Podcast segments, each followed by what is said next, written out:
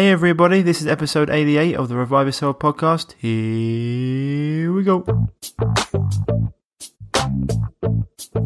Are you sick and tired of being sick and tired? Have you got a health issue that just won't go away no matter what you try? Then welcome to the Revive Yourself podcast, where we reveal the secrets to long lasting health by getting to the root cause of problems that no one else is talking about. So you can have more energy, clear skin, healthier hair, a leaner physique, more confidence, and most importantly, do the things you love and live the life you deserve. Here's your host, Ryan Martin. So, guys and girls, this is episode 88 of the Revive Yourself podcast. Welcome. Hope you're all well. Hope you're all feeling good in the hood, as we should say. um, lots going on. Shops almost up. We'll be there soon. Just getting the internet going. I keep saying it, but sometimes it's like these little glitches in the matrix to keep popping up. So, once we get that done, um, that should all be up and running very, very, very soon. If not, in fact, if it, hmm, maybe I'm not going to say actually but we'll see because I've actually got a business course out in Barcelona uh, this week, so there'll be certain things that I won't be getting to because I've been working on a few other things. Um, so yeah, that will be going on. As always, guys and girls, a lot of people are loving the um, episodes, which is great, and uh, getting lots of great. Um, great emails, great feedback, lots of good messages, getting them on Instagram, and a lot of, a lot of five star review. In fact, if you haven't given us a five star review on on uh, iTunes, and you really love what we do, go to iTunes and give us a five star review. That would be great. And actually on our Revive Yourself Facebook page as well, if you can. And the more five star reviews we get, the more, um, well, the wider our audience, the wider our reach is, so we can get this information out to more and more people. That would be fantastic. Also, um, lots of articles free for you at www.reviveyourself.co. And um, if you're looking to, to for help with your any health issue, you like to one to one help, support, guidance, um, and a structure of what to go through a process, then hit me up with an email at ryan at reviveyourself.co and we can have a chat about if and how we can help you. Now, today's episode is with David Stephan. Um, if you're Canadian, then you'll probably be familiar with David's story. If you're from the US, you may be familiar. UK, probably not so much, but um, this is a story that's taken a particular interest to a lot of us in the natural health world. David um, got sentenced to, to four uh, months in jail. His wife was under house arrest as well uh, for negligence for the death of their son, which um, the well, which the medical industry said that their son died of bacterial meningitis, which is false, um, and they made this case. They, David and his and his wife were who lost their son, they were then went through uh, a trial at court uh, where the court started to stipulate uh, things that had never been done before. They made it into a, vaccine, um, a vaccine uh, trial as well about how David should have got you some some vaccinated, and not would it have made a difference, but could. And we go into this story, very, very uh, deep story, and David's background with the pharmaceutical industries before thinks that would have had an impact. But this is really important, and David's out there fighting for everyone who is into natural health, who doesn't believe that we need, you know, to be poisoned with with these toxins like vaccines before, before, before for health.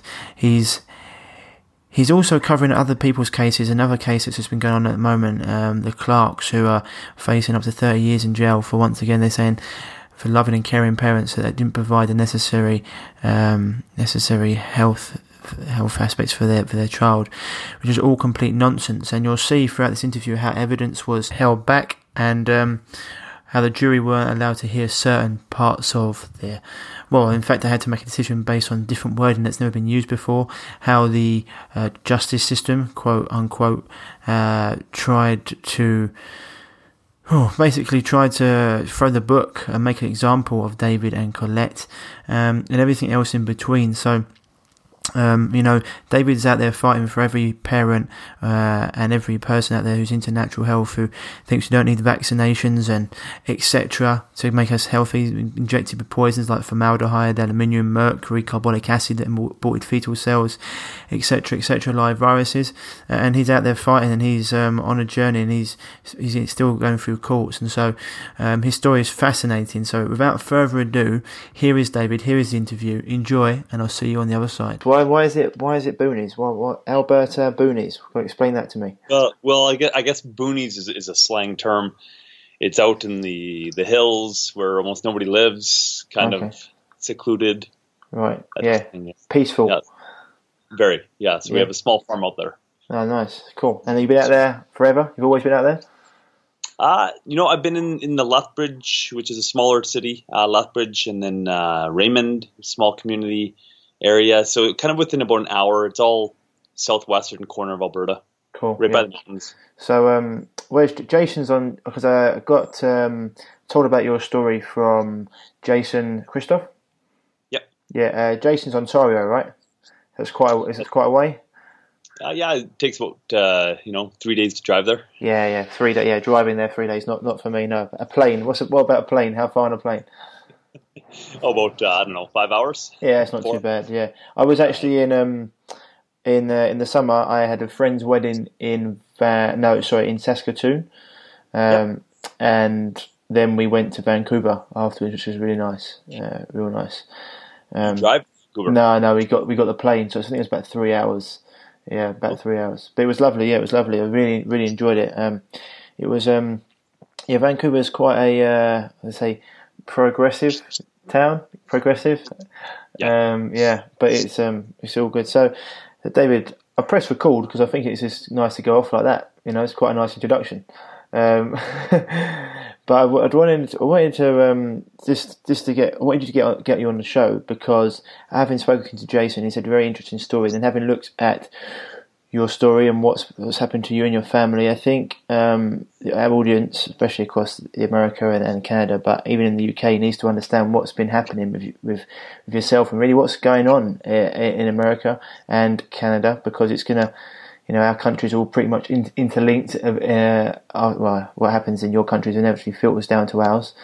Um, so, just for people out there, what what um what's happened? What what was your story of events? I know very very sad story went on with your son, but um, could you explain that for us? Yeah, absolutely. Yeah. So going into um, to my own personal story, um, it actually dates back, you know, a little bit before the passing of my son to give some context as to why everything has led up to the way that it has in Right. regard to proceedings and my going to jail and all that type of stuff. And so, if we were to go back in, in 2003, I began working with my father's company, which is an organization called True Hope. And um, my father and uh, and one of the co-founders, uh, his partner at the time, developed some supplements that uh, were shown to be over three times more effective than your standard antidepressants for correcting mental health conditions. Now, when the first independent university study came out showing this, and it made um, it made national news, this is in uh, 2000. Health Canada came in and attempted to shut us down, and so that really was the beginning of our, our conflicts with the government. Right. And and from that time forward, we spent a lot of time in the courts with Health Canada, about a ten year battle with them, and we ended up winning. And it set a set a precedent in in Canada for helping to protect the the natural health community from the draconian measures that Health Canada was taking to shut down therapeutic products that were competing with the pharmaceutical industry. And so then from that time forward, we, we really took a proactive stance in helping to prevent regulations coming through, legislation that they were trying to shove down our throats that would, you know, basically, you know, you had the legalization of cannabis, but they were actually looking to um, uh, regulate every therapeutic product out there, Mhm. which would have included garlic, you know, blueberries, like that type of stuff. Anything that could have, would have been deemed therapeutic, they they were trying to push through legislation that would make it so that you had to have a license in order to grow those types of things. Madness. So, so we we've had a long history in, in fighting the government, and so, and or not fighting, but in, in preventing them. That must have cost you a lot of money. What's that? That must have cost a lot of money to fight the government for ten years. Well, absolutely. In fact, a lot of people say, "Well, you've got these. You're dealing with these supplements, and and you know they they have these phenomenal results. Why have I never heard about them before?" Well, because we weren't uh, we weren't spending money on a marketing budget. We were spending on a legal budget just to make sure that we could even have a presence in Canada as well as other um, natural health products. So, you know, we really took on on a big fight there, and uh, you know, by the grace of God, we got through it.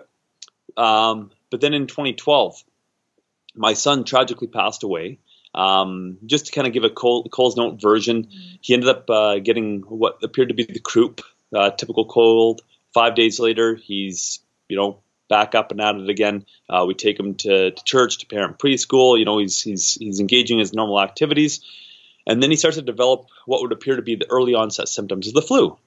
Nothing concerning. There was no fever. There was no vomiting. There was nothing. Just appeared to be you know like low symptoms of the flu, and they wax and wane. You know, so for two days he kind of had it, and then you know it started to dissipate, and so we weren't giving him any natural health products or anything like that to help him um, recover. And so, um, anyways, we get to about uh, a week two of him being kind of up and down, you know, back to his normal self, and then then kind of you know not. And like I said, nothing concerning, but we ended up getting a nurse friend to come out because uh, she was also a birth attendant. My wife's four and a half months pregnant at the time and uh, was uh, having a home birth. And so this birth attendant would come and do prenatal checkups with her. And so she comes out uh, to do the prenatal checkup at the same time to look at her other son and to see you know what's what's going on with him because she's an emergency room nurse for the previous nine years, so she's well experienced, and we wanted to get an opinion as to do we take him to the doctor or do we not? Like, is there anything of concern here? And so she took a look at him, checked his vitals. Everything showed up normal. And this is on a Monday, so to give context, because Tuesdays when things get a little eventful. So she's checking him on a Monday evening, and um, she just takes a look at him and says, You know, if you were to take him into the emergency room, you'd be turned away based on the lack of symptoms. And so, um, which I agreed with. I wasn't there for it. My wife, uh, you know, gave me the report because I had to go for a meeting that afternoon while while she came out and so, anyways, the next day he improves to the point where he actually has no uh, visible symptoms whatsoever, and we think, you know, this is Tuesday, Wednesday he's going to be up and running around again. Well, it's kind of interesting because he goes he goes to go down for a nap, and um, one of the recommendations that this nurse friend gave was, you know, give him some some electrolyte drinks. So we did, and so he goes down for a nap. He drinks just prior to the nap about a cup of electrolyte drink, and um, and then he goes down for this nap and then he wakes up about hour and a half, two hours. You know, I'm just approximating here. He wakes up from this nap, and he's developed this interesting breathing pattern, but he's fully cognizant. And so I'm looking at it and I'm thinking, well, what's going on here, right? And so I'm giving him fluids just to make sure that he's continually getting that, and he's drinking them fine. It appears. And so, anyways, my wife at this point um, went to a church activity that she wasn't going to go to uh, but based on, on on his significant improvement that day, she just, you know, we had had a talk, and there was no need for her to be there because he didn't need any care. It, it, seemed, and so she gives me a call just to check up, being an extremely attentive parent, and she says, you know, how's he doing? And I said, well, he's doing fine. You know, he woke up from his nap though, and and uh, I gave him some fluids, but he's got this kind of breathing pattern that's going on. It's kind of interesting, right? Like it's deep and then shallow and I'm thinking, you know, but he seems fully fine, and it's nothing like the croup that he had before. So I, I don't know. I don't think it's of any concern. So she decides to come home anyways, um, just to, to to check up, and she does. And so we're trying to assess it and be like, well, you know, do we need to act on this? Like, what's what's going on here? Like, he seems fine, but you know, maybe like, is there something in his throat or something? So, anyways. Um, before we had a chance to fully assess it, he, he also goes into respiratory arrest and he stops breathing um, altogether. And so um, I'm on the phone with 911. I'm running down the, the country road uh, or our driveway, which is, you know, about 75 meters um, to get the rural address because we'd only been there for about three months at that point, and so I'd never memorized the uh, the address there for emergency services. So I run down and I'm I'm on the phone with 911 and I give them the, the number and I run back down uh, to the house and I jump in there and and uh, and my son's breathing again. And turns out that my wife had given him a rescue breath and patted on his back, and he coughed up some mucus and fluid, and and then he was breathing. And so we're like, oh my goodness, like I just phoned nine one for no reason. Like you feel pretty sheepish, you don't know what to do. You know, you're thinking, you know, the previous few hours there was nothing that led up to this. It's not like it was an ex- escalation of his illness. And so he's thinking, oh my goodness, we just had this little blip, and and we phoned nine one, and and so, anyways, we're like, okay, well, you know, we'll we'll take him in into the doctor or into the hospital um, and this is the evening of, of, Tuesday, so this is 24 hours after the uh, the nurse had had checked him over and all his vitals are fine. So we we get him into the vehicle. We wake up our other son, who at that time is four years old, and we get them into the vehicle and uh, we start to drive to the hospital. And we're driving down this bumpy gravel road as we live out in the country. And a mile down the road, he stops breathing again. And so I'm on the phone with 911 again, and I'm driving, and um, and about three minutes into our call, um, we drive within about 100 meters of an ambulance that night that uh, could have been dispatched, and we didn't know that there was an ambulance in that community, and and they never dispatched it. Instead, they dispatched one from about 25 minutes away. Now, at the rate that we were driving, um, we ended up meeting it about 11 minutes into the call with um, 911. And so uh, we get there, we meet up, they take over the care of our son, they take him into the ambulance. And uh, about 10 minutes later, we are at the hospital, and he is like basically non responsive. And we, we have no idea what's going on at this point. We're confused. We're trying to give him anything that we could, any information, being like, you know, this is a past sickness that he that he had had. This is what was going on, um, that type of thing. So, anyways, um, we can't. We don't know what's happened. Well, we find out later on that that ambulance had been ill-equipped for over a year time, where they didn't have pediatric equipment in there, so that if any child would have ended up in that ambulance, they wouldn't have been able to get an airway if they needed an airway. And that was actually the the, the policy for the entire zone was that um, they had they had actually proactively destocked. So it's not that they ran out of the equipment and just didn't uh, replenish it. They actually removed the the equipment out of the um, the ambulances when the provincial government took over the services. And so they had been sitting that way for about a year. And so our son gets in the ambulance and he doesn't get any oxygen whatsoever, whereas my wife was giving him CPR previous. He, so he goes from, from getting some care to we hand him over to the ambulance and he gets no care. He gets care, but he doesn't get any air. So he gets no oxygen for eight minutes, which would subsequently result in major brain damage or brain death. So we get into Alberta Children's Hospital because eventually he's transferred there because um, you know they, they do an airlift from uh, from Lethbridge, so he's transferred from Cardston Hospital, which is where we ended up. They transfer him. It's about a 45 minute drive to Lethbridge. We're driving to Calgary at the time. Me and my wife. We actually beat um, the airlift to Calgary. We were wondering what's going on. Turns out there was a major mess in his care during Lethbridge that we discovered later on. We can get into more detail about that and uh, destroyed evidence, evidence that is no longer um, uh, that we're no longer able to get our hands on to find out exactly what took place. Other than we know there was multiple cardiac arrests and, and uh, what appears to be major um, reactions to uh, medications that they gave him, and so. Um, we get into Alberta Children's Hospital, and within 24 hours of being there, they've got uh, Alberta Children's or not Alberta, they got Child Protective Services interviewing us um, for medical neglect, and they have the the police involved as well uh, for allegations of criminal negligence.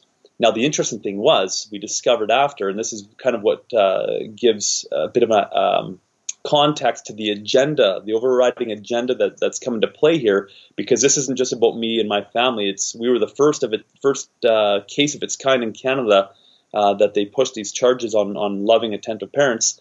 But um, it goes beyond that to um, other other families as well. Now that they're applying it to, but what happened is one of the attending doctors knew about the ambulance issue and what would have caused the brain death and it appears that they are already in cover up mode because she phoned poison control, having an idea of what herbs that we had been using. And she phones poison control to see if any of those herbs would have created that brain death. And uh, when that backfired and, and, that none of them came back that could create brain death, like, and what they, they did is they listed a bunch of different drugs that would um, mimic brain death or create brain death. They said, no, none of the herbs would, would create this effect like these medications would what they ended up doing is they created this elaborate um, theory of bacterial meningitis, which he never had the symptoms of. And so they, they create this major, um, well, it, what, what they ended up doing is they shifted the liability effectively by creating the theory of bacterial meningitis.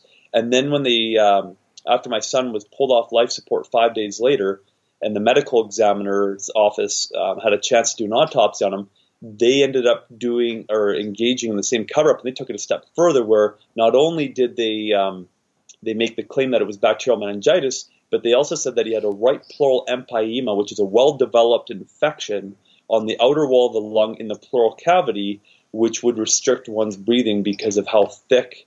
Um, it's kind of like almost like a pancake that, that this infectious agent that just grows like a pancake, um, a hard pancake on the outer wall of the lung, which obviously the lungs have to you know be able to go in and out, and if you've got this you know solidifying mass on the outside, it's going to prevent one from breathing, and so they go so far as to say that that was the second causation of death. That there was two causations of death: bacterial meningitis or overwhelming bacterial meningitis, which they couldn't find any um, uh, overwhelming evidence of. In fact, they couldn't even find evidence of bacterial meningitis. There was nothing to scientifically back it up, and they, they went to great lengths to try to find a, an infectious agent uh, which could have been nothing more than contamination if it even existed, um, to say that it was a bacterial infection.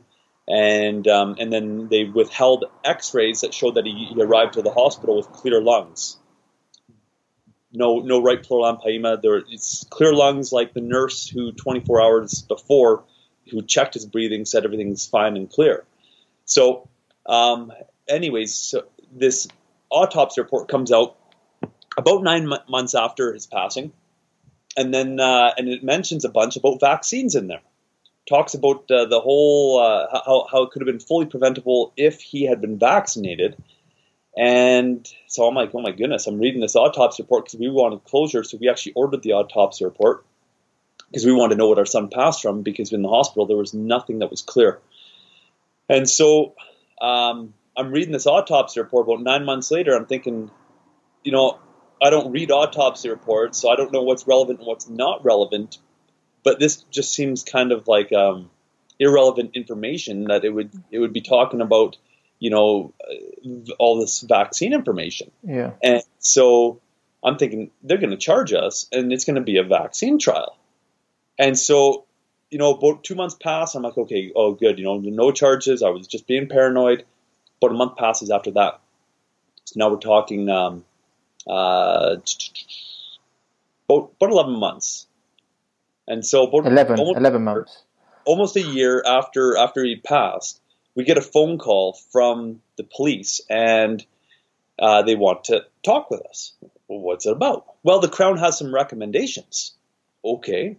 So, you know, I want to get it, get it off my chest and, you know, okay, I'll go and meet with you. And so we, we scheduled appointment for the next afternoon and went and sat down with them and they charged us with failing to provide the necessaries of life, which is up to five years in jail. And the, the police officer, the sergeant, the, I guess he was the lead investigator of our case, seemed like, you know, my wife's in there at this time because remember, she was four and a half months pregnant at the passing of my son. And so here she's got this, you know, about five month old, six month old, uh, you know, sitting there on her lap as we're, we're in the interrogation room in this in this uh, police station and uh, she's bawling, and, and I'm completely distraught and dumbfounded. And he seems like he's excited about it, like it's you know like this is the coolest or the biggest case that he's ever dealt with, which it was uh, quite likely. And so, um, and he's gloating about it. He's like, yeah, we have some case law on the matter, and you know they the recommendations came from the crown to charge you, and and and he was basically saying like this is a done deal. And uh, and he's saying this to, to parents that are just devastated. I'm like, what the heck is wrong with you? So, anyways, um, we get into the courts uh, in 2014. So, over a year after we've been charged, we get into the courts for the preliminary trial. And I talked to my lawyer and said, Hey, I think that this is going to be a vaccine case. And he says, Well, no, there's no precedent in Canada to allow for that. I said, Okay, good. I guess it won't be. We get in there, and he said, and uh, right off the bat, uh, the preliminary trial they're interviewing the Crown witnesses. The Crown prosecution is, is in direct examination with them. And he's asking about all this vaccine information.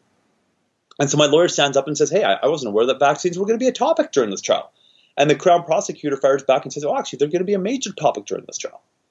And uh, and so my lawyer just said, Well, okay, well, then just to put you on notice, uh, this is going to be a very long trial because we're going to have to uh, bring forward vaccine evidence or evidence to the contrary uh, regarding the efficacy of, of, vaccines. And the Crown prosecutor said, okay, that's fine.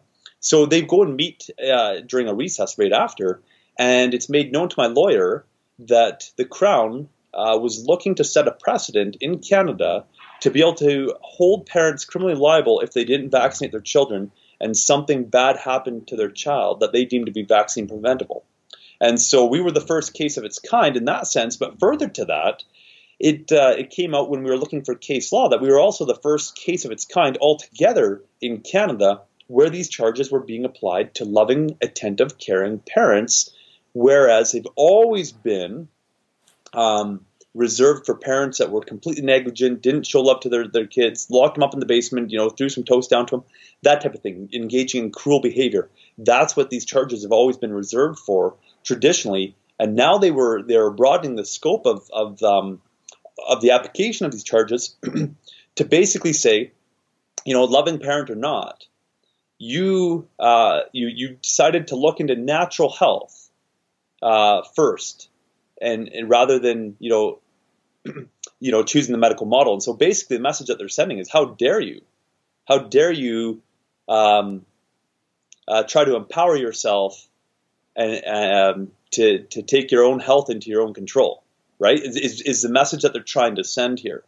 And so that that that was basically it in nutshell for for what took place. And what happened is when we ended up in the trial proper in 2016, it came out because we were we were kind of naive at the time. I had a gut feeling that it wasn't bacterial meningitis. There's some things that are just really sitting wrong here, but I had nothing to base that off of. I had nothing. There was nothing logically that I could say this is wrong, other than in the autopsy report, it said that they used non-clinical research methodology to determine that it was bacterial meningitis. That was the only the only thing I had of logic to say it wasn't bacterial meningitis, as well as the fact that my son never had the symptoms of bacterial meningitis. I just thought, well, maybe it was an atypical case. Maybe he didn't experience the symptoms because of you know the proactive um, measures that me and my wife take, where you know every day he'd be getting a smoothie with with different supplements in it.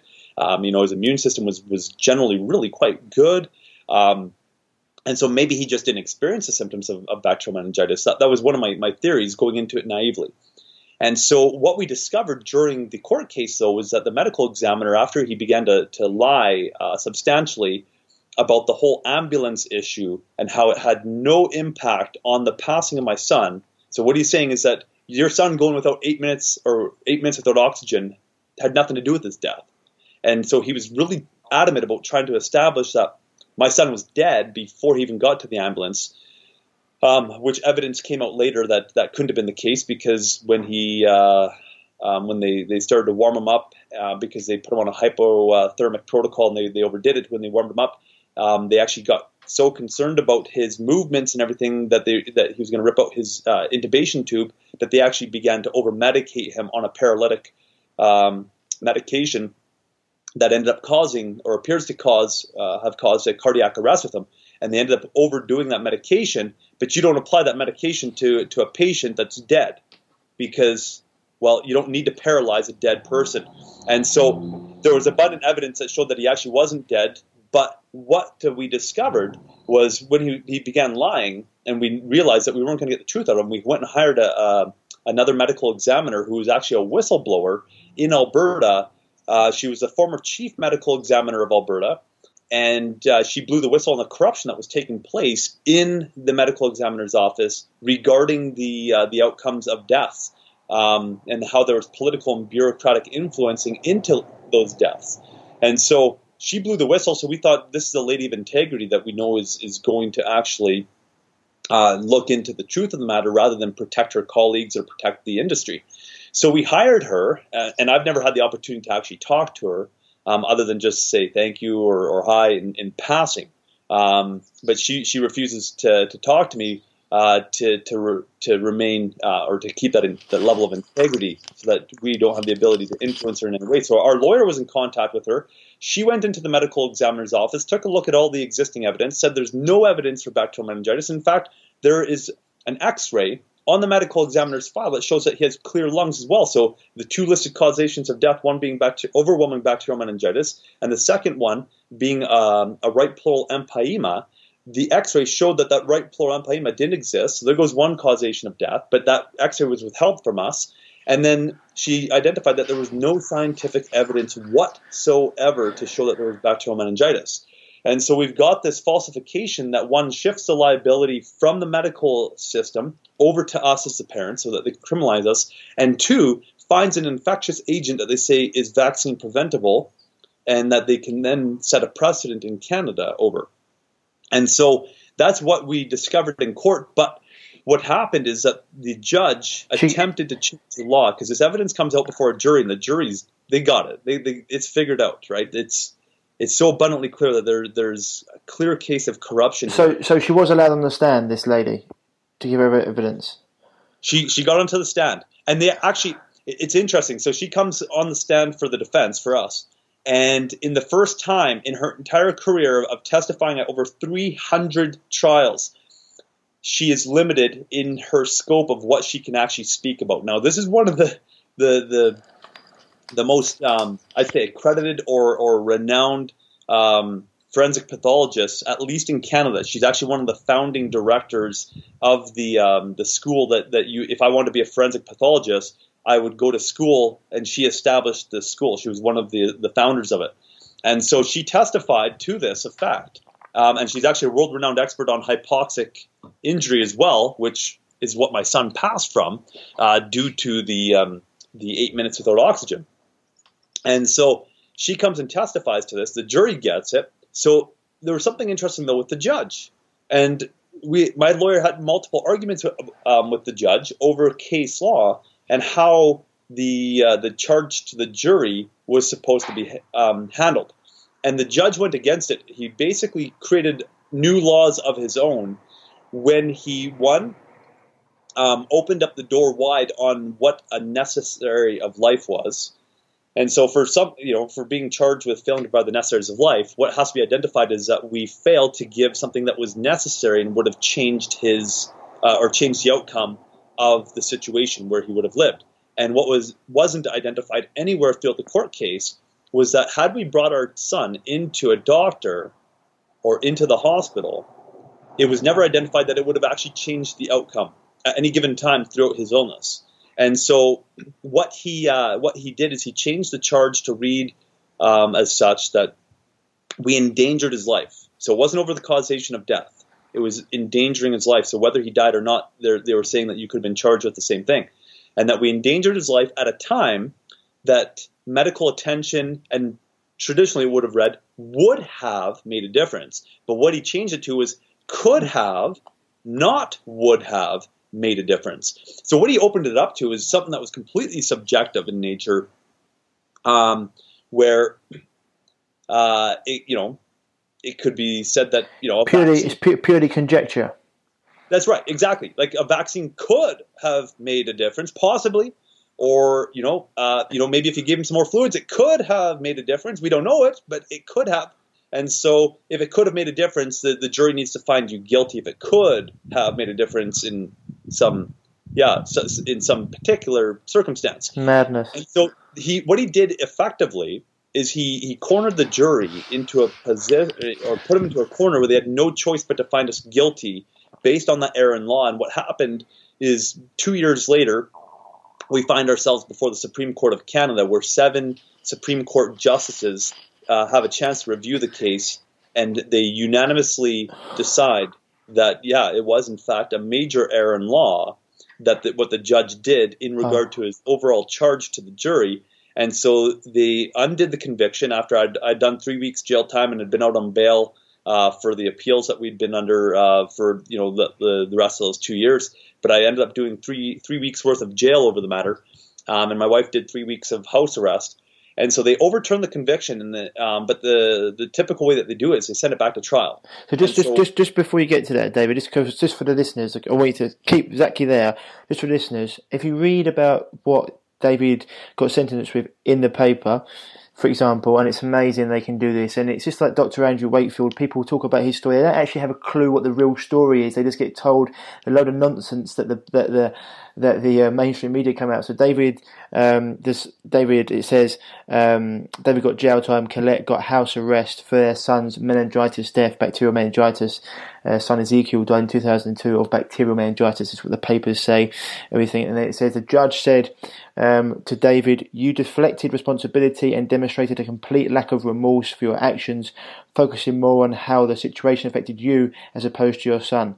David's, David's moral culpability is greater than Collet's, and then the judge ordered you that your, your children must see a medical doctor at least once a year and a public health nurse every three months. And nothing was said about any of the things that David. It's amazing how they can how they can tell the story, you know, however they want. So I just want to make just want to just want just because Dave was talking about how he got house uh, his wife got house arrest, how he got put in jail for three weeks. I just want to just tell them what the sentence was before we go into the next stage. Perfect. Yeah. So I appreciate you bringing that forward. And so the message that they're really sending there is, hey, if you don't shut up, you're going to do major jail time. And um, you know, people who know me, there there's something to be said about me is uh, I don't know when to shut up, and that's a virtue. And Sound like me. so, so, you know, it, it, it is a virtue and a vice. You know, I used to get in a lot of trouble with my parents because I just wouldn't shut up. I wouldn't let, let especially when there's an injustice. If I felt that there was something wrong, um, I just wouldn't shut up, and and it would drive my parents nuts. And so, anyways, now I find myself in the situation, and I find out that there's this whole ambulance situation that constitutes criminal negligence resulting in death. The paramedics had warned Alberta Health Services for over a year that that ambulance didn't have the proper equipment, and yet they didn't do anything about it until one week after the passing of my son. All of a sudden, all those ambulances in that zone got restocked. So it took the passing of my son for them to actually act on it, and yet there was no criminal investigation into it. There was nothing and so when I find out about that, I'm saying, wait a minute, you're charging me for a lesser charge, a lesser crime for the passing of my son based on falsified evidence, and yet you're doing nothing regarding the fact that every child in that zone in Alberta was endangered based on their reckless mm. behavior right to save a few dollars or whatever whatever the motivation was and so when i kept on speaking about it it irritated the heck out of the judge and Del Bigtree did an interview with me and they ended up showing that clip in court during sentencing because I did this interview about two or three days before I went to jail. There was a there was a Vaxxed uh, screening in Calgary, and so I went and met with Del there, and so they did a live stream with me. And uh, anyways, I hadn't done live streams prior to that point, so I, I, I didn't know how to handle. I was nervous, so I just kind of just spewed it all. And so, anyways, they use that in court against me, and that's that was one of the major factors as to why um, why I got sentenced to jail and they said he's not remorseful. And it wasn't that I wasn't remorseful. I mean, I lost my son. I beat the heck out of myself as a parent. Any parent would, any loving parent, because we have that um, protective nature just wired into us, and we feel like a failure when something goes wrong, right? Especially after the passing of a child. And so, you know, I'd had years to go through that, and and they they they they pulled that right out of me. They they made they got to the point where I don't know if I was numb or if I just had to deal with it so much throughout the court process that I was just I was just now a voice uh, for justice saying this is wrong. You guys, you know, you you need to start looking at your own problems here before you start uh, deflecting onto me.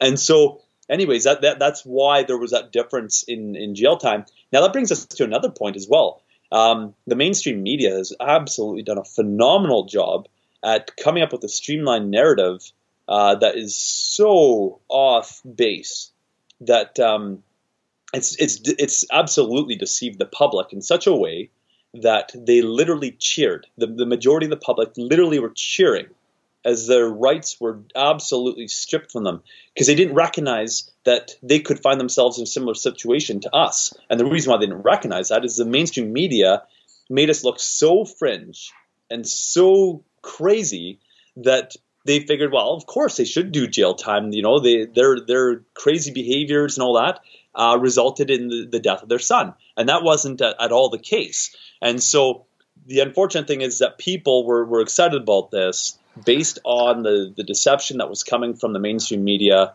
that, you know, they literally cheered as, yes, as yes. a new precedent was set in Canada that absolutely stripped parental rights, medical choice rights, um, and ultimately was uh, they attempted to use as a vaccine trial, which by the way they they ended up dropping that portion of it during the trial because we had expert witnesses lined up like Dr. Toni Bark and uh, Dr. Tetyana Obukhanych um, that absolutely just decimated their uh, their theory that it could have been vaccine preventable. Um, and so, aside from the fact that that was a falsified uh, report altogether, um, but even if it wasn't, um, and he did have the infectious agent that they claimed he did, um, there's no evidence at all to say that it would have been vaccine preventable.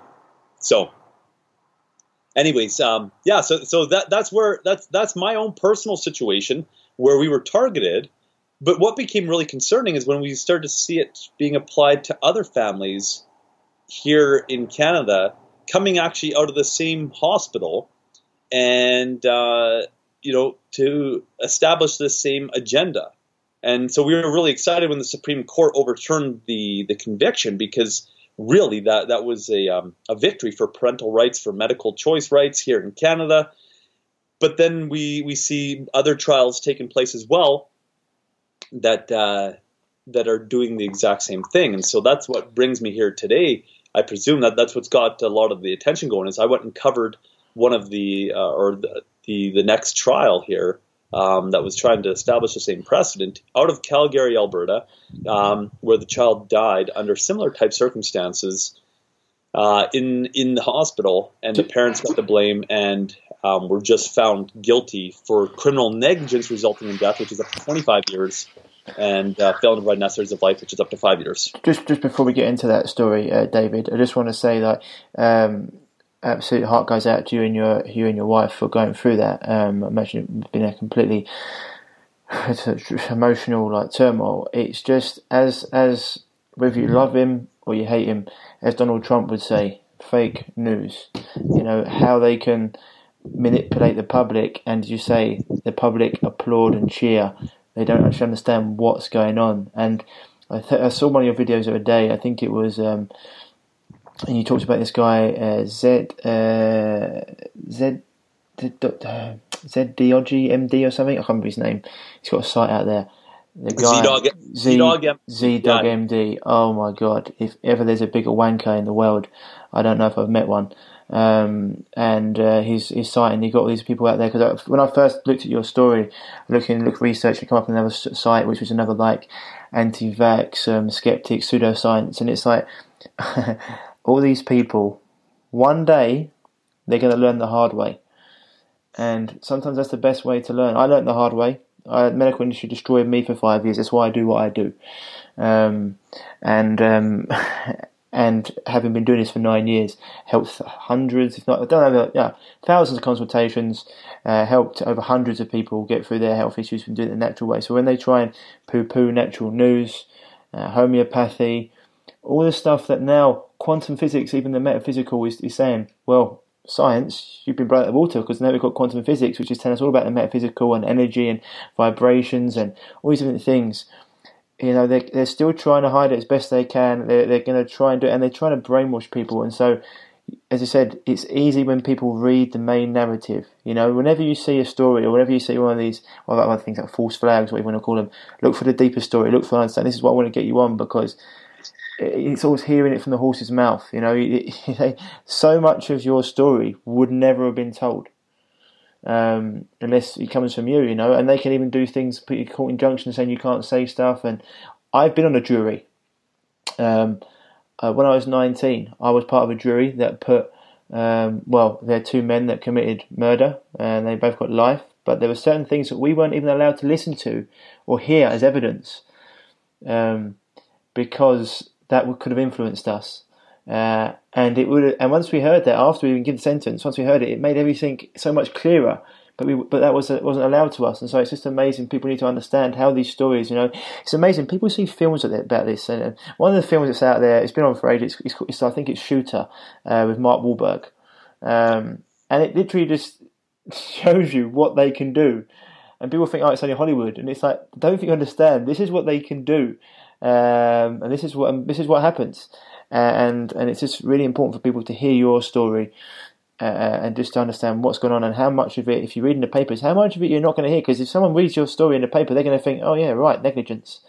But you know, most people, most parents that are into natural health. Uh, I remember doing a um, uh, going to see a lecture once for one of the top vaccine experts. It's in a college in London, and she was saying um, you can't. One of the reasons that they don't do like non-vaccinated children versus vaccinated children in terms of health, there's never been a study done for it, it's because the, the, the vaccine, the pharmaceutical companies goes, well, you, you can't compare non-vaccinated children to vaccinated children because the parents of non-vaccinated children um, generally make sure that the, the non-vaccinated child's far healthier. You know, they do all these things that are far healthier. They give them all these. They don't give them poor, poor food. They don't give them refined foods and anything. So you can't compare them. And it's like, what? So they're actually treating their children at a far higher standard. So this will be before you go on to it because I'm sure um, the, the, the next story you're about to tell us, the parents are anti-vaccine and the parents were vegans, correct? That that's correct. You know, they they fit a lot of the uh, the same. Um, I, or they fit within a lot of the same ideologies that me and my wife do: mm-hmm. home birth, mm-hmm. uh, homeschool, mm-hmm. Um, yeah, anti-vaccine, uh, devout followers of the teachings of Christ.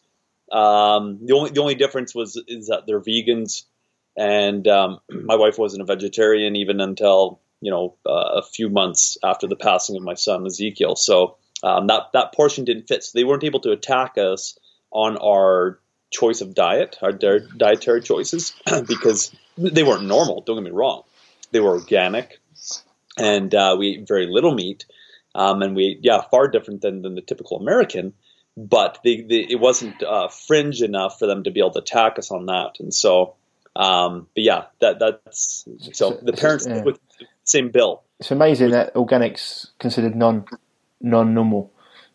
yeah, it should, it should it should be the normal, right? But mm. um, um, so yeah. Actually, w- one other point in regard to the mainstream media, a lot of Canadians are, aren't aren't really realizing this. Um, the the gravity of of this when you've got a court proceeding like this, and there's an agenda that, that that's going to be rammed through, and you need the public behind it, what's the best way to get the public on side? Right? Mm. It's, it's to deceive them, deceive the masses. It's a lie, yeah. And so it's peculiar to me that Canada has their own news broadcaster, CBC, the Canadian Broadcasting Corporation. And the interesting thing is, is that they're actually a crown owned corporation. So here you've got the Crown prosecution looking to get a conviction to set this agenda. And you've got Crown owned media. And in our case, it was so abundantly clear. The Crown owned media, CBC, comes out with the first set of lies right off the bat. Very first day into court. And they have an exclusive story above and beyond what anybody else has that was sitting in the courtroom. And so they come up with a story. And it's funny because uh, there was a global broadcaster who came up to us the next day and said, uh, "Hey, I just want to let you know, like, I'm so sorry about what CBC did. I heard, uh, or, or, I didn't hear. Sorry, my supervisor said, why didn't you give me that story? Because what happened with CBC is it came out with this sensationalized story to the point that it went viral. Like, it went viral all over news feeds, international, overnight, literally. And so, but Global Story didn't do that, and CTV News uh, Story didn't do that. And so the supervisor came down on, on, on this journalist and said, Why didn't you get me that story? And she said, Well, because it wasn't true. And then we had another reporter come up and say, Hey, I, I, saw what CBC did to you guys there, and I'm, I'm sorry for what they did. And so it was really interesting that the Crown owned media was the outlier with this sensational story, and everybody else was reporting fairly unbiased. They were just reporting what was coming out in the court case. But the thing is, is every other news corporation ended up slowly, you know, threading into their stories what CBC was initially touting. And what CBC basically communicated in essence was that these parents of this dying toddler attempted to treat his bacterial meningitis with things like fruit and juice and maple syrup and just all sorts of just crazy things, yeah, right? Nonsense, yeah. sounds so like like just just nut bars. And and it it it made international news because it was so sensational. It was so out there, so crazy. Like it was unbelievable, and it actually was unbelievable because it wasn't true. And we same thing in this case as well. This this recent case that I covered, where CBC right off the bat was coming out with headlines like um, the the toddler died from starvation, which wasn't at all, not even close to the case. The, the, the child, based on his height to weight ratio, he was in the 98th percentile for his weight. He was a smaller child, and and they tried to use that against the parents. But he was actually, um, as as one medical examiner put it, chubby, based on on how big, like you know, for his height. Take hundred kids his height, he would be, uh, you know, there out of nine out of hundred, he'd be, uh, you know, in the top two or three heaviest out of them all. Mm-hmm. And yet they said that he starved to death. And so CBC has been doing the same thing where they've been trying to ram these cases through and generate um, uh, such a public interest in these cases that, uh, like I said, the people cheer as their rights are being eroded and they don't even recognize it because they think that they are nothing like you know these parents, the Clarks or the Stephans, um, because they'd never do a crazy thing like that, and neither would us.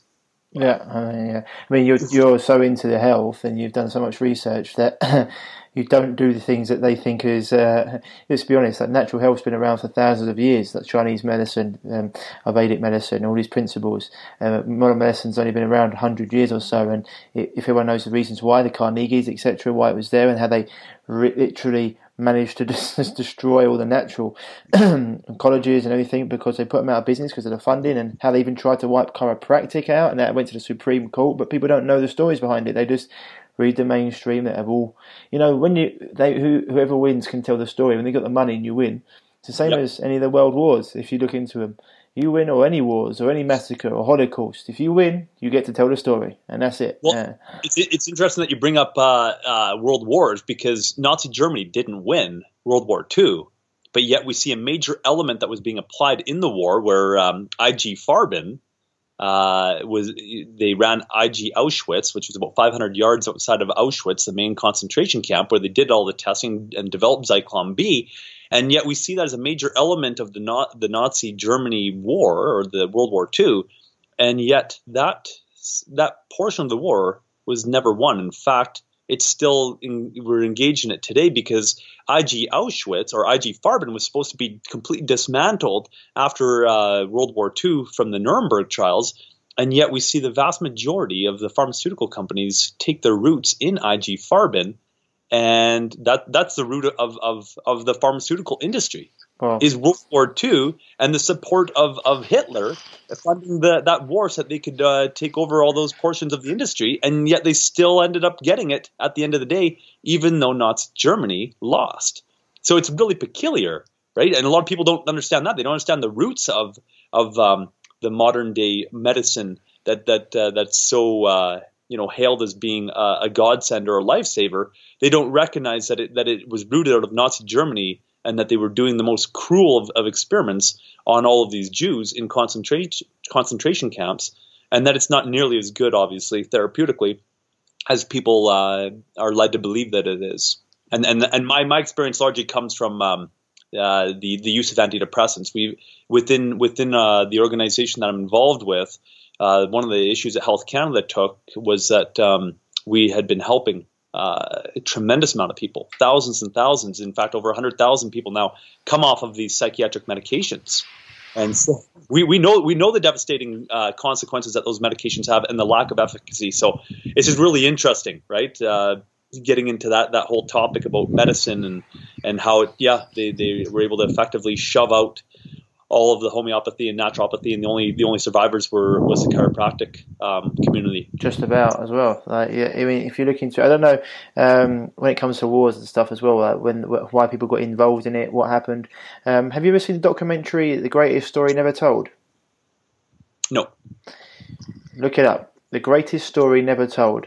Um, it's all about Adolf Hitler and about Germany. It's, it's a it's a about a six or eight hour documentary, but it goes into it. It's a very, very interesting, my man. You'd um, it's interesting, very interesting, especially about the yeah. It goes into the First World War, Second World War. It goes into everything, and and um, mm, and yeah, and Russia, and yeah, it's a it's a blinder of a documentary told by someone who's a Jew himself, and um, yeah, interesting uh, how it's been. Uh, all of it's been taken off of YouTube now. Um, like of your videos, I've seen have been taken off of YouTube. Um, we tried to look at a few of them today, and they're, they're, not there. But the greatest story never told, my man. Have a little look at that. It's a very um, interesting documentary. You can get it on the website. But um, just for so so. So the next, so just as you're going on there, so before I rudely interrupt you, David, you start to talk about the Clarks and their and their um, their issues and what they've been going through. So, what's what's um, the latest on this, or in fact, what's the story and what's the latest on, on this? Okay, I'll give a, I'll give a Coles Note version. I'm just going to move here because the lighting is really terrible with that direct sunlight uh, yeah. coming in. Um, and so, uh, just to give a Coles Note version, uh, the reason why I took major interest in the case was because um, I was seeing the the media representation on it and saw that they were running the same program that they were on our case, where they were engaging in the same kind of lies. And so I thought, okay, here we go. We have you know a similar type scenario happening again. And so um, I began to look into it, and, and I ended up uh, actually meeting the individual during my own trial, um, uh, Jeromie Clark, and he told me some of, of what took place. And it was interesting to start seeing the parallels there as well, where wherein he was making the claim that the the medical system killed his son, and that they were doing the same thing, that they were covering it up, that there was withheld evidence, and that they had recovered that evidence on their own, and that uh, but that the medical system was trying to hide it, any of the evidence that showed that they killed um, his son. And so I, I decided, you know what, I know how this goes and most people don't have a voice to speak for themselves, especially while they're going through court. It's a dangerous thing. They can go to jail for it. I did, and so they normally will will you know shut up. And if the only representation on the case is mainstream media, uh, the public is not going to get a fair representation of what's actually going on. So I'm like, I'm going to go cover it. So I, I ended up attending the entirety of the case. It was three weeks long, and what came out in court, abundantly clear, was that. Um, little John Wyatt Clark. He was 14 months old at the time. Um, like I said, you know, the parents were, uh, you know, home birth, um, vegans, uh, very health conscious, um, loving parents. Uh, they had two other uh, sons as well, um, a three year old and a seven year old. And so, um, anyways, little John Wyatt Clark, uh, about, you know, late November 2013, starts to get a little bit ill and uh, is, is lacking interest in eating.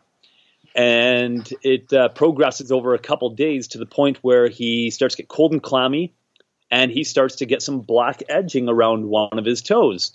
So uh, the mom gives him a bath on november 28th um, a day it appears it appears i'm assuming based on, on one of the google searches that they got uh, a, a, about a day after or um, the morning after i guess that he, he started to develop this blackening of, of uh, on one of his toes and I'm not sure whether or not because uh, I've never actually gone into full detail as to whether or not you know they thought it was something else, you know, blood blister or whatever. But they had done some searches on it just to see what's going on. And what um, so she gives him this warm bath to warm him up because wondering why you know cold and clammy. You know, he's been teething. You know, is that playing a role into it? Now, also to give some further context, he suffers with chronic, maybe not suffers, but he has chronic eczema, and the, the eczema flares up during his bouts of teething. So anyway, she gives him this warm bath and recognized at the end of the bath that the blackening on his toes or toes is spreading to other toes and that it's a black edging. So it's not like the whole toe is becoming black, but the outer portion is starting to get this black edging. And they become, you know, quite concerned. So they take him into the hospital right away. And so he presents to the hospital, uh, cognitive, um, alert, attentive, stable, treatable, and what the uh, uh, they take him to the not the wrong hospital, but they take him to the Foothills Hospital, which mainly focuses in on adult treatment. And so they didn't have the pediatric equipment necessary to, to really take care of him. Uh, they couldn't even get a, I believe it's a blood pressure rating because they didn't have a pediatric cuff. And so they attempted to start treating him there and um, to pump fluids into them, and they can't uh, they can't do it successfully. They wrong they place the interosseous line in the wrong place, so they transfer him over. It's a three minute drive in, in an ambulance. They transfer him over to the Alberta Children's Hospital. So he gets there at 3:51 p.m. on November 28th, and they begin treatment at 4:05 p.m. on that November 28th. So less than you know, well, about 14 minutes into him being there they begin treatment. And at this point, they get an interosseous line into him, which is when they drill into the bone so they can pump fluids in because they couldn't get uh, successfully uh, an intravenous line at the time. And so, um, but before we get there, at four o'clock p.m., they take the first blood sample to to look at nutrient levels, to take a look at um, uh, you know, to, to, to see if it cultures, to see if there's any infectious agents, which it actually never turned up that there was. After five days of, of trying to culture, nothing grew which is interesting because the official causation of death is overwhelming staphylococcal aureus infection complicated by malnutrition. Now, the other interesting thing is that that four o'clock blood rate or uh, blood sample showed that his nutrient levels were in the normal range. So the malnutrition thing gets really the whole actually the whole thing gets dispelled Uh, because if it was an overwhelming infection, surely there would have been evidence in the first blood sample. And if it was malnourishment, surely it would have showed up uh, in the first blood sample that his nutrient levels were off. So at 405, they start to treat him. And they, they discover that he has hyponatremia, which is low sodium. It's at about 108 millimoles per liter. And the normal range is about 135 to 145 for the average person. And so he has low sodium, which would cause these other symptoms like hypothermia, because he did show up hypothermic at about 30 degrees Celsius, and um, and as well as the you know the the listlessness or the the lack or lethargy or whatever, the, you know, losing interest really um, in eating. And so the hyponatremia would would account for those symptoms, but it wouldn't account for the blackening or the edging around the toes. And so um, or and and the poor circulation because the doctors uh, initially, as well as the nurses, identified that there was poor circulation and that that was likely the causation of the black edging of the toes. So actually, one of the doctors took a look for a hair tourniquet. So he gets into the hospital, and they begin what they call an aggressive uh, saline resuscitation, where they're going to increase his levels of sodium at a very very fast rate. Now, the, the problem is, is that you never engage in aggressive resusc- or saline resuscitation unless you've identified that the hyponatremia is acute, as in it just barely took place.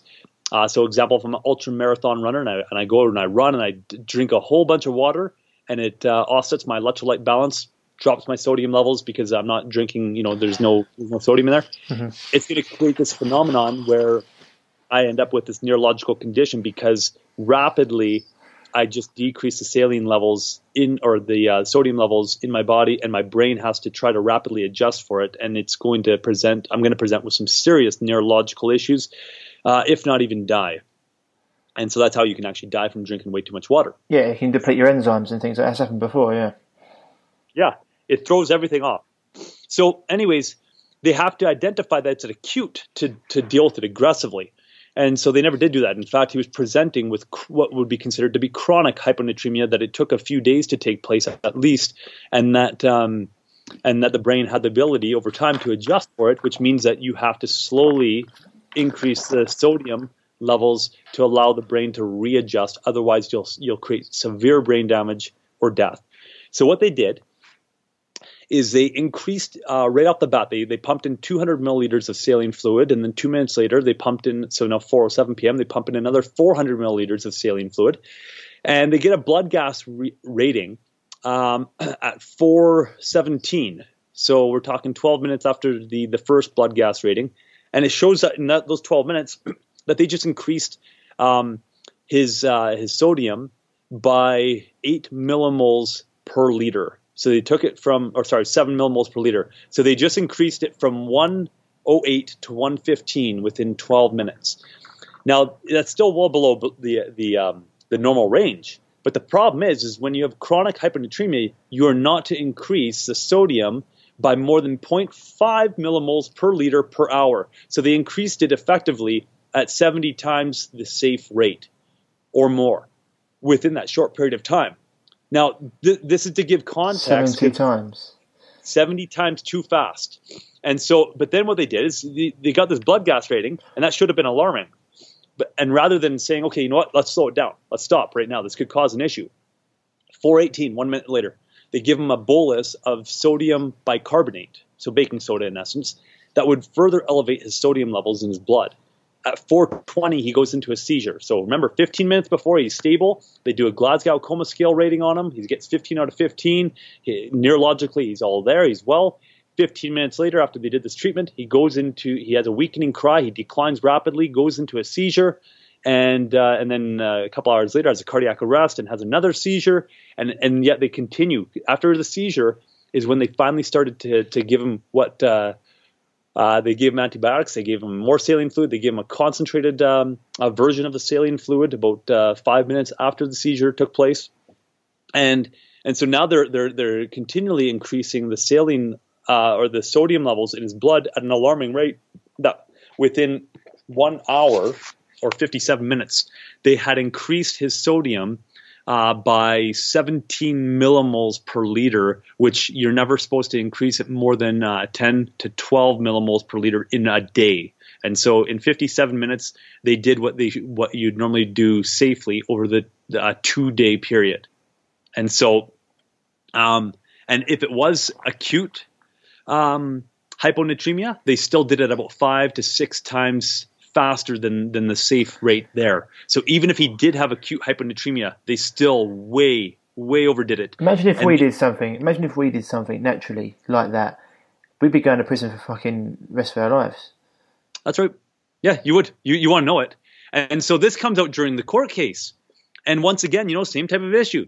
Nobody's being held accountable from from the doctor's end. This child dies 21 later after uh, 21 hours after getting into the hospital uh, treatment, but 15 minutes into the hospital treatment, he, he's he's he's done. He's he's basically dead at that point. Like he's he's non-recoverable. All his vitals are completely destabilized. What it does is it causes osmotic demyelination syndrome, where you end up with the uh, the neurons in the pons area of the brainstem uh, having a rapid die-off. Um, in many instances, even axonal shearing taking place, so the, the, the neurons are actually being severed. The, the the cells themselves are literally they're not just dying; they're being destroyed.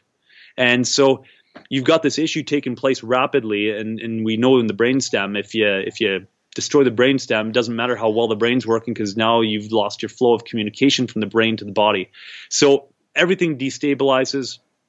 Child declines, blood pressure's way off, heart rate's off, everything is up and down and up and down, up and down, and he finally dies 21 hours later.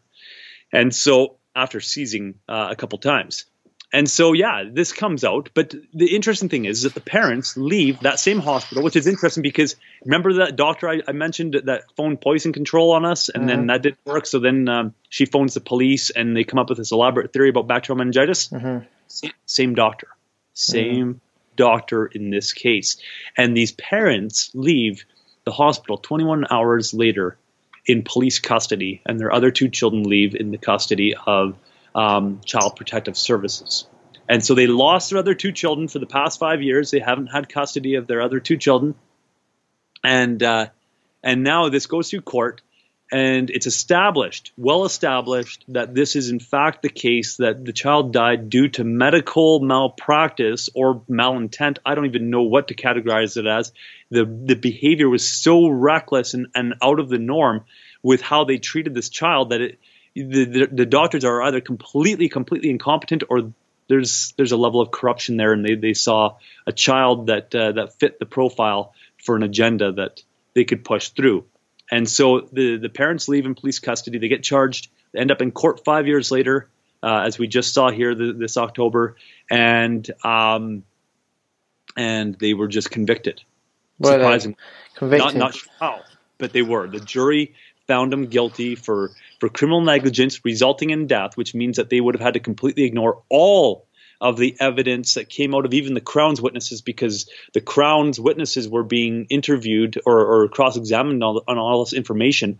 And it showed that they had no scientific basis for the, the overwhelming staph infection, that there was no uh, there was no evidence of it. There was no there was no symptoms that that uh, or not no symptoms, but because there's al- al- always an overlap of symptoms, but the the telltale signs of, of an overwhelming staph infection were not there. Uh, the blood culture from the very first sample wasn't uh, there; showed up nothing. They took a blood culture later and uh, showed that that it was there, but it was even identified it could have been a contaminant because Staphylococcus aureus is present in many hospitals, as many people are aware, and so these parents are convicted uh, based on this evidence that had to be completely ignored by the jury and they now face up to 30 years in jail, depending on how the sentencing goes. Sounds me- mental.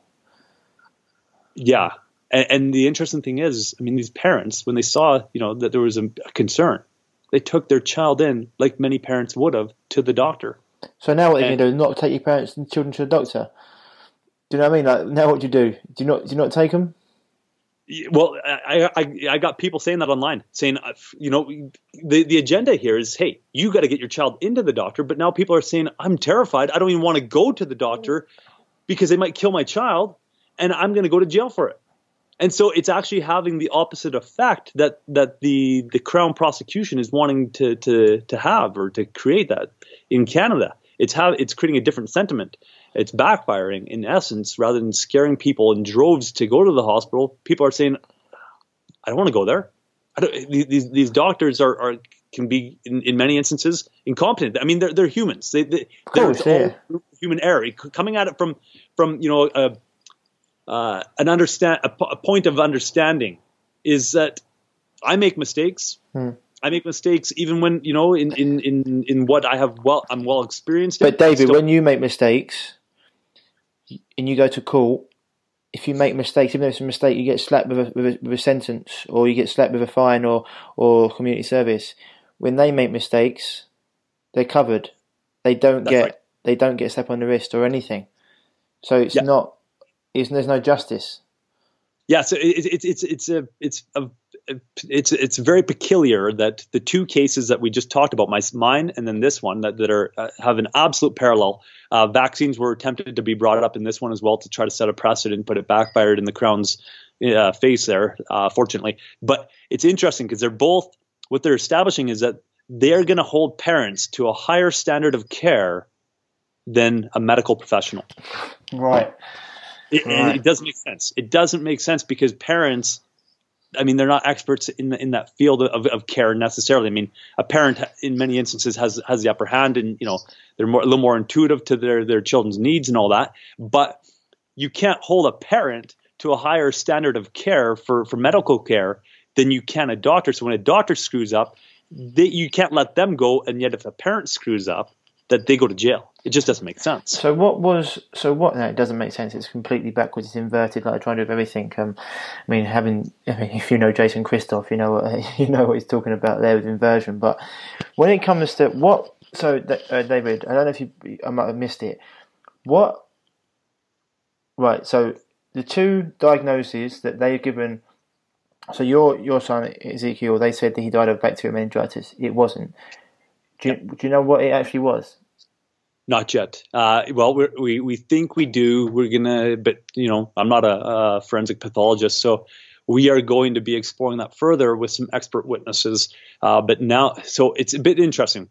We went through the appeals court in Alberta, and they upheld the first decision, showing that either there was complete incompetence or corruption in the Alberta appeals court. Um, I'm not going to voice my opinion on that, but I think many people will understand what, where I where I side in that.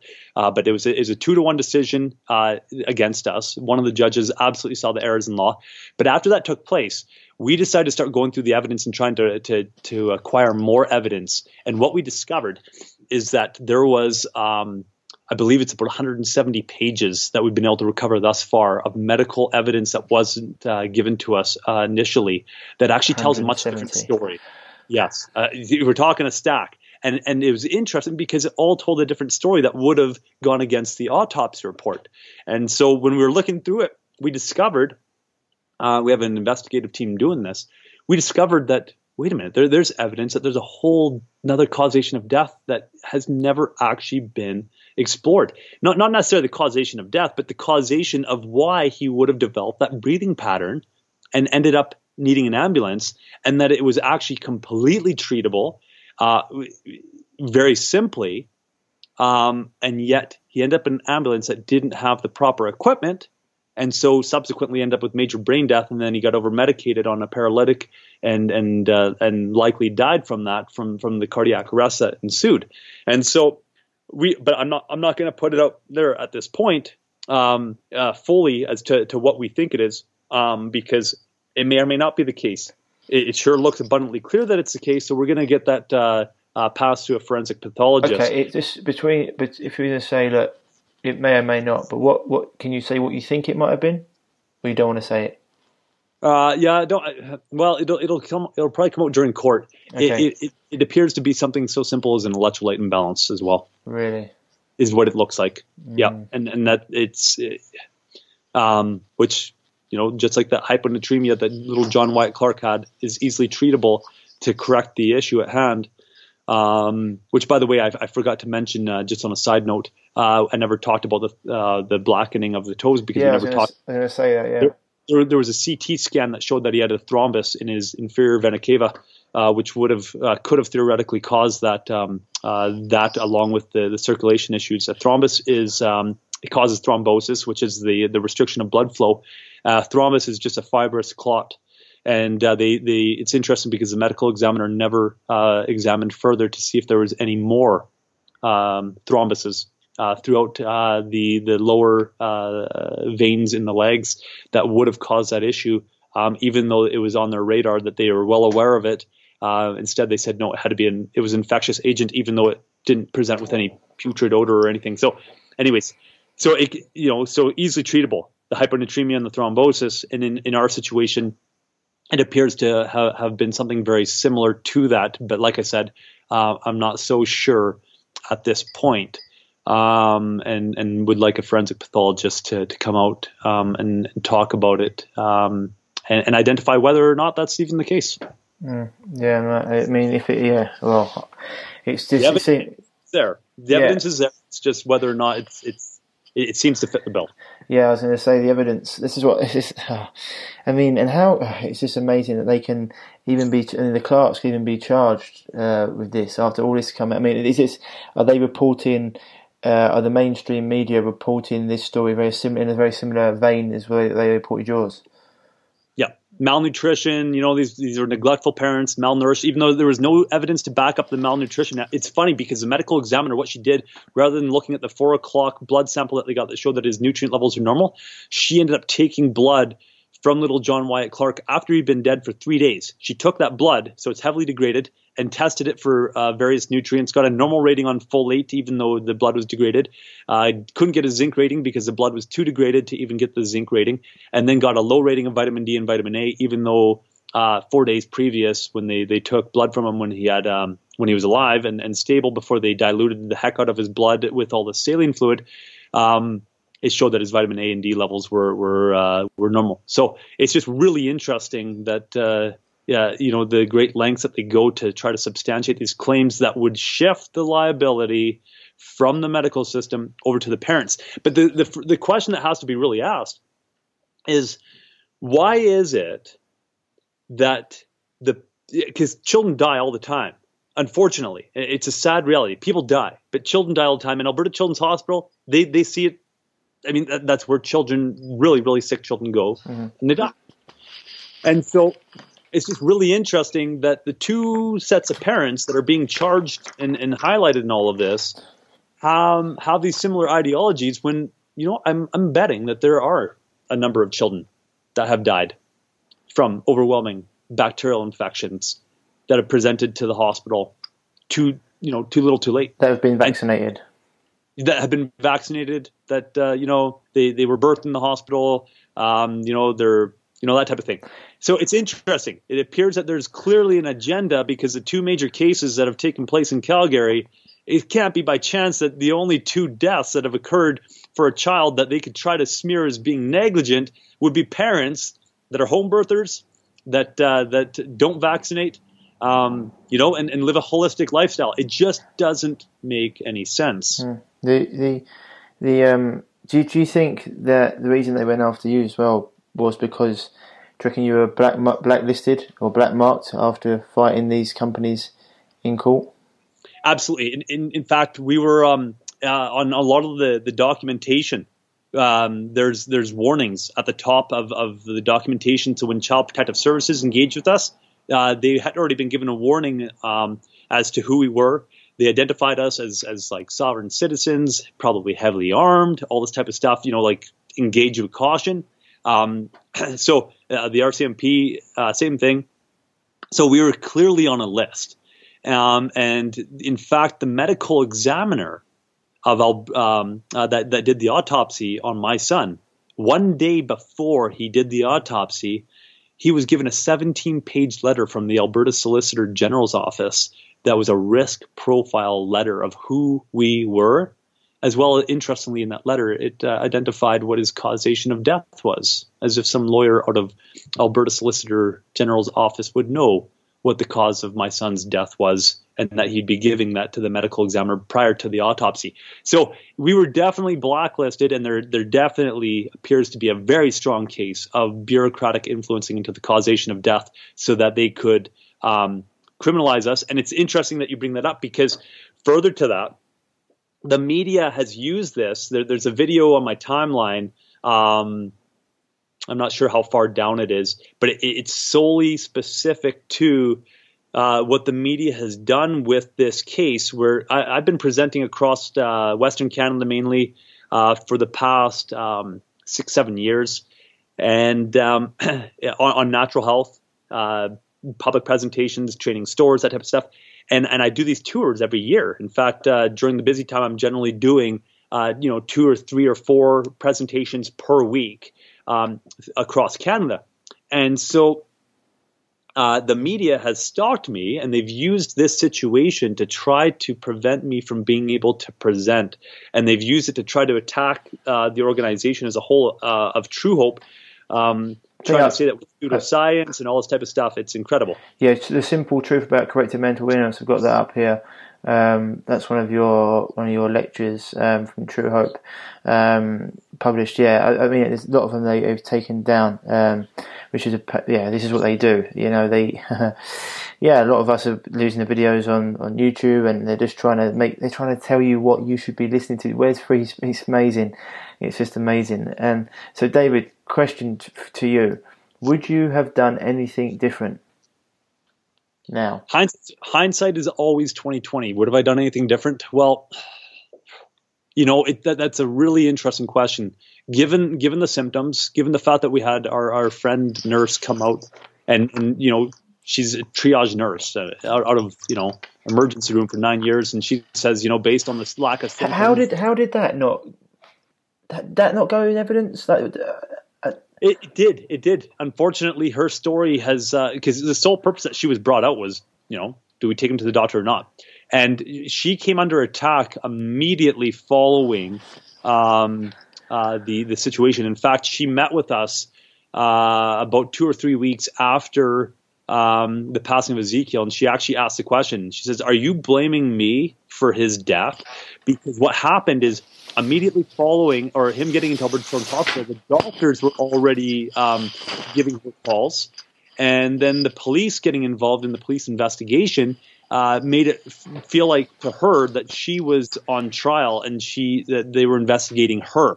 And at this time, she was uh, trying to get registered as a midwife, and she was having some struggles there, as well as she's a nurse, and so her whole career was was under attack in essence, or at risk and so her story changed to uh, you know I, I, I recommended that you know maybe they take him into the doctor right? To protect herself is, is what it appears. Now i don't know if she did that with intent. Uh, it was a traumatic situation for her as well um, or whether that's just what she honestly believed or she's just told herself that enough times. But that's what came out in court is you know I, I, said that knowledge is power. I didn't see anything of alarm. There was nothing out of the ordinary. This is what she this is basically almost verbatim what her testimony was in court um, so I saw nothing of concern, but I said that you know knowledge is power. Maybe you want to just take them in to the doctor and get a diagnosis. and so that, was that. That's what she said in court. But that was she said to you. No. Well, that's not what. Uh, now I wasn't there, but when my wife, because my wife was distraught with me at the, you know, I met her about noon after after one meeting uh, that I'd had that day, and um, Ezekiel had a bad night that night, and so she didn't sleep very well. And that's when she says, "Well, do, do, do we take him to a doctor? Do we not?" And uh, and then she said, "Well, you know, I'll call."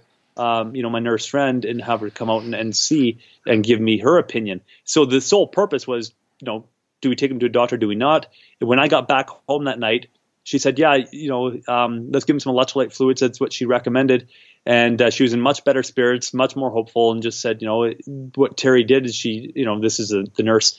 Um, she she checked all of his vitals, his breathing, you know, with the stethoscope, everything, and said there's nothing out of the norm, and that if you were to take him into the hospital uh, with with the, the lack of symptoms, that you would be turned away. So that's what my wife communicated to me, and wasn't advocating anymore, you know, to take him into the doctor.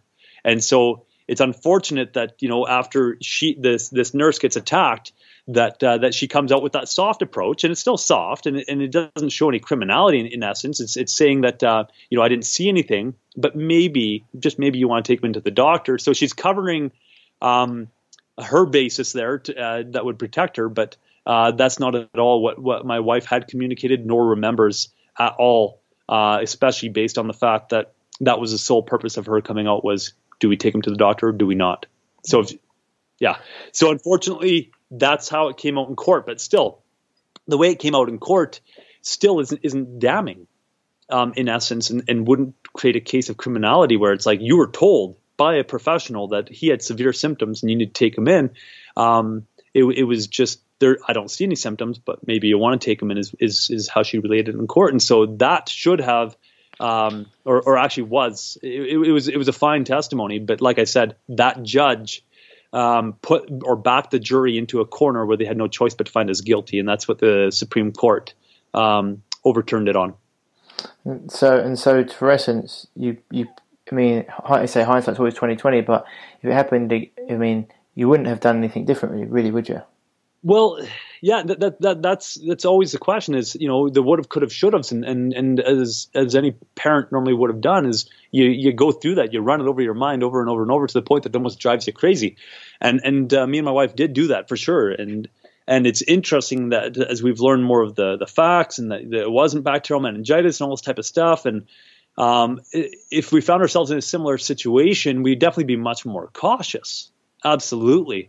Um, uh, but you know, when you have a child who looks like they're starting to get the flu, but they don't have a fever and they're not vomiting, um, it's hard to identify whether or not there, there's something there that, that could be uh, alarming. And if, I mean, when when we get an expert witness, when we get another forensic pathologist to take a look at the file and to give us their ideas on it, and and, and if we do discover that it is what we may think it is, um, it, will change our perspective and understanding of, of, of, how to deal with things a, a, little more appropriately if, if it was in fact an electrolyte imbalance.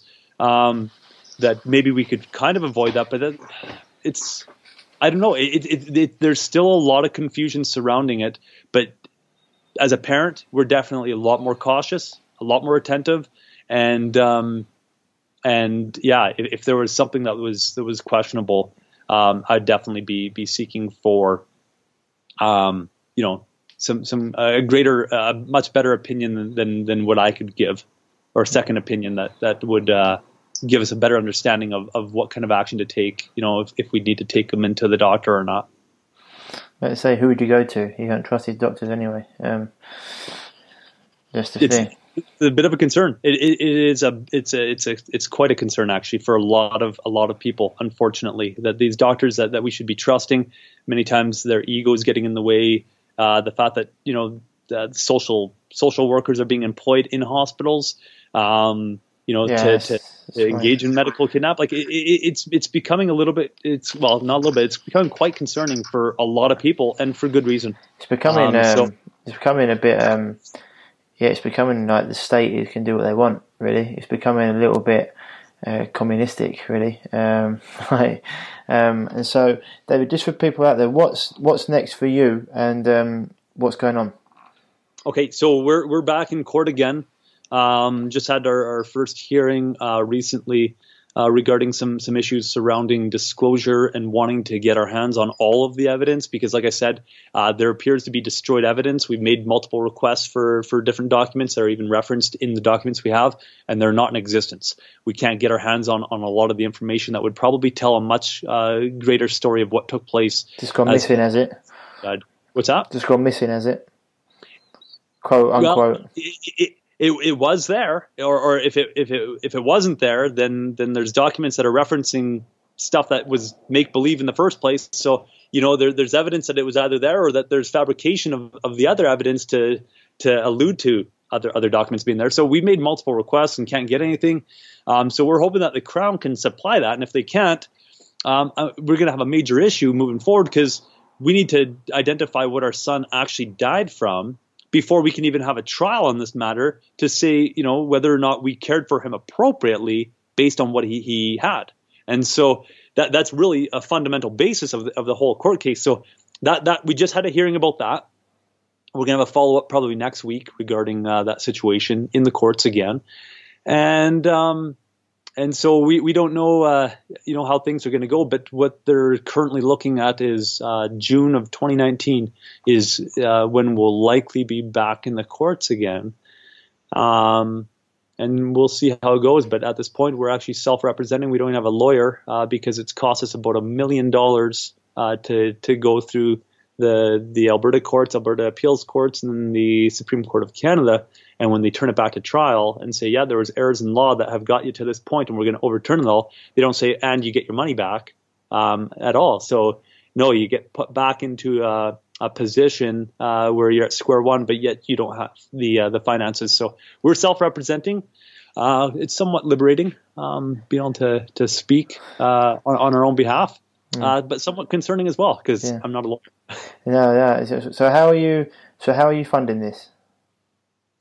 Well, we will be starting up a GoFundMe account uh, or a funding account right away here because uh, it costs money to get expert witnesses. Uh, as you can imagine, they cost hundreds of dollars an hour. Um, these these experts, and so we will be uh, we'll be doing that. Um, and then if we have enough funds, we'll we'll fund a lawyer as well. Um, but for the time being, we need those expert witnesses uh, to be able to look at uh, the files that we do have and to identify what Ezekiel actually um, ended up not dying from, but ended up in the ambulance from, and then died in the ambulance. Well, when you get that uh, up, give me the link because I'll happily put it up because I think uh, you're doing a very brave job doing this because you know you're doing this for everyone else that's going to be needing this in the future because um, you're going to set a precedent by fighting this um, and and so when you get that set up let me know um, and we'll put it up and try and get you some, some funding from our audience as well I think it's really really important um, and where's where's the? Yeah, I was trying to see. I, couldn't see your find your website, David. Have you got a website?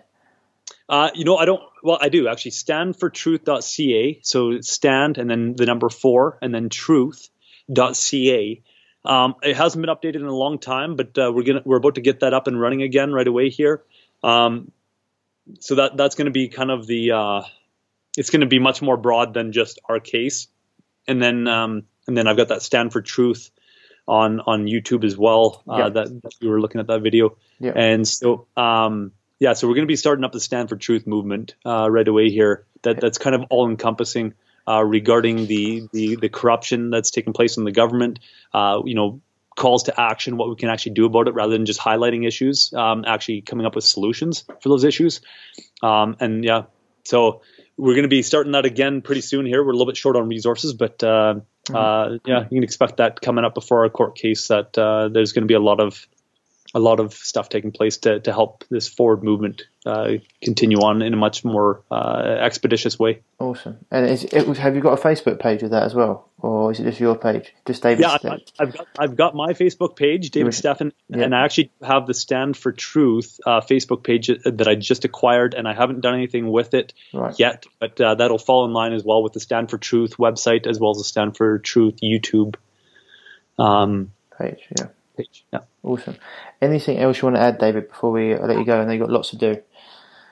Uh, yeah, well, I got two other interviews today, uh, yeah. but that's okay. I got a little bit of time. Um, yeah, you know, the, the the last thing I guess I could say is is um, uh, you know, the best thing that we can do, uh, in my opinion, is to take that firm stand for truth. And I mean, it now sound a little cliche based on those pages and stuff, but is to take that firm stand. A lot of us, you know, are, are kind of closet truthers, and you know, it's good to be be awake, uh, but it's much better to actually do something with being awake, uh, to actually you know help create progress, because you know knowing the truth and living by the truth are two different things altogether, and so.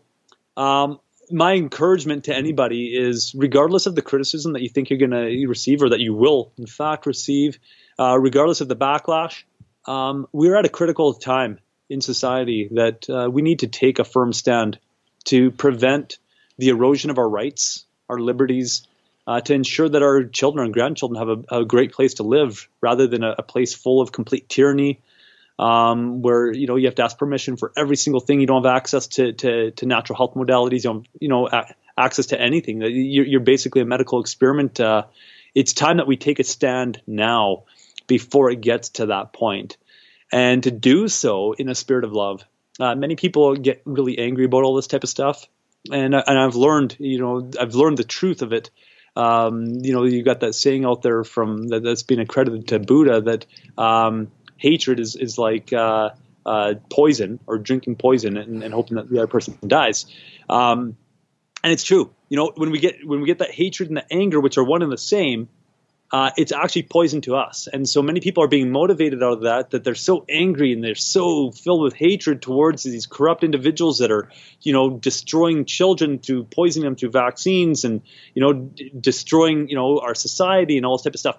Um, I, I, would encourage people to take a, a different approach to it. and and to do so through love. Love is actually the greatest motivating factor, and and you don't get burned out in love.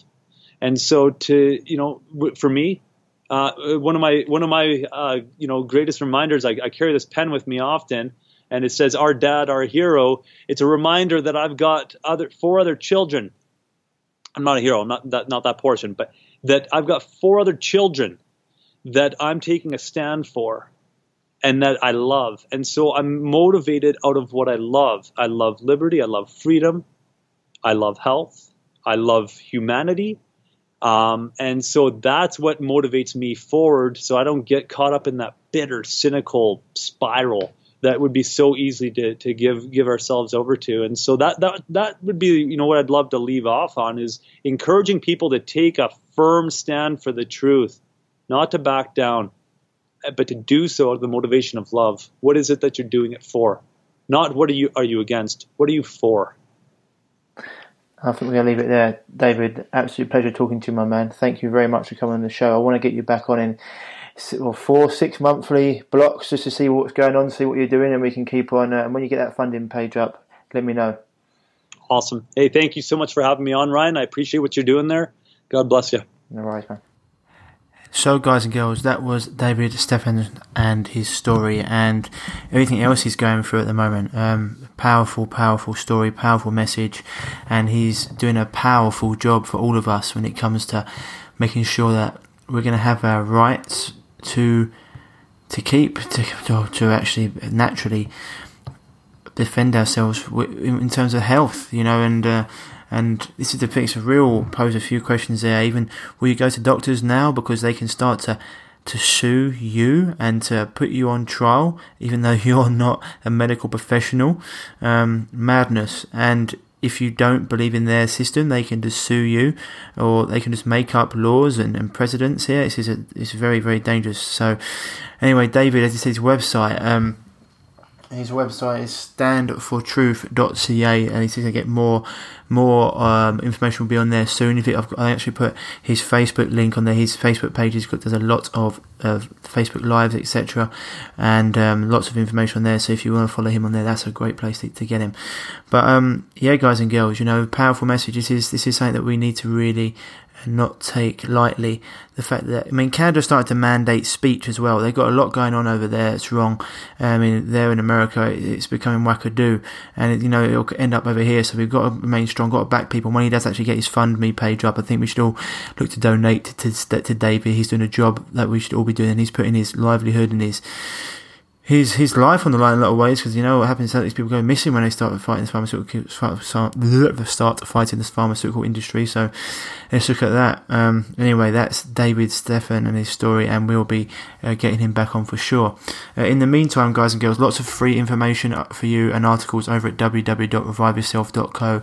As I said before, if you're dealing with a chronic health issue and you'd like some help, support, one-to-one program, and, and accountability to get you through then email me at ryan at reviveyourself.co and we can book in a in a free consultation to see if and how we can help you. Otherwise, that's it for this week. Um, yeah, really go out there and let's back David. Um, just the final thought, really go out there and back people like David because he's doing a job for all of us. But as I said before, that's it for this week. As always, stay happy, stay healthy, and I'll speak to you soon. Bye bye. If you're struggling with gut issues such as gas, bloating, constipation, diarrhea, indigestion, heartburn, and want to finally be able to eat the foods you love without the crippling after effects, then don't forget to head over to reviveyourself.co and pick up your free copy of The Healing Health Paradigm today.